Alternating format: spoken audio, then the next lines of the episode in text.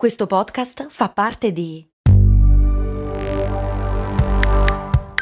Voice Podcast Creators Company. Se a volte ti senti così, ti serve la formula dell'equilibrio. Yakult Balance, 20 miliardi di probiotici LCS più la vitamina D per ossa e muscoli. Bentornate cari ascoltatrici e cari ascoltatori a una nuova puntata di Cose Molto Umane, la ventottesima. Sono quattro settimane che facciamo cose molto umane. Pensa. Vi ricordate nella puntata 14 che vi avevo raccontato degli alberi che mangiano salmone? Ecco, oggi parliamo di un altro albero. Oggi vi parlo di... Eh, oggi vi parlo della Pycnandra acuminata, che è un albero molto strano ed è l'albero più metal che esista. Eh, è molto metal perché la sua linfa è composta per un quarto, per un quarto, da nickel sciolto. Infatti è azzurrina, è una linfa piuttosto strana.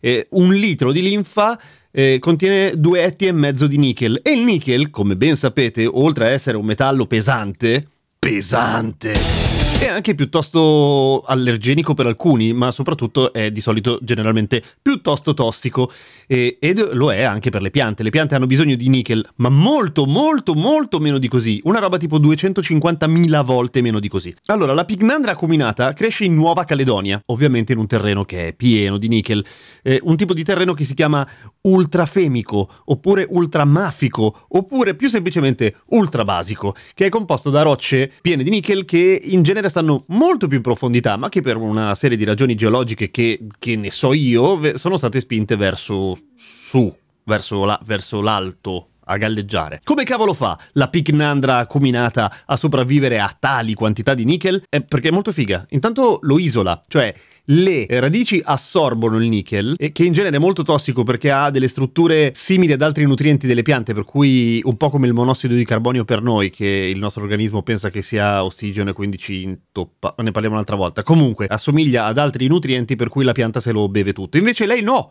La Pignandra ella sa ella è saggia, per cui lo isola.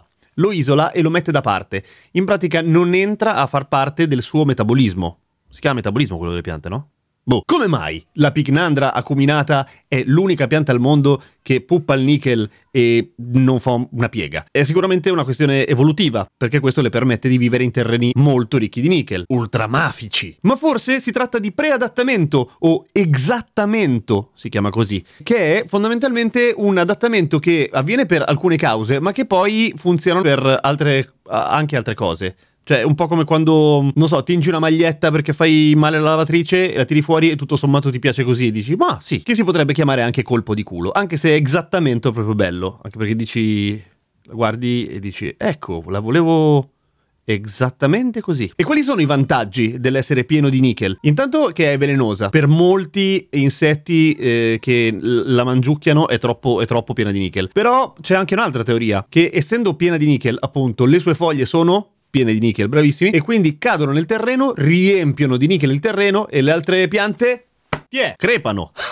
e quindi vince lei. Perché la Pignandra cuminata è metal, per cui yeah, metal. Il fatto è che la Pignandra, oltre ad essere una roba molto bizzarra e molto divertente, eh, in realtà potrebbe essere un sacco utile per pulire i terreni, giustamente. Un po' come gli amici che ti mangiano gli avanzi, che è win-win. Tu non devi pulire, lui non deve comprare da mangiare. Solo che c'è un problema, ce ne sono solamente tipo 200, perché è molto difficile a tirar su. E, e quindi la Pignandra combinata è l'albero molto metal e come i metallari è, ce ne sono sempre meno e sono sempre più emarginati. Prendetevi cura della Pignandra. Prendetevi cura dei metallari. Metal!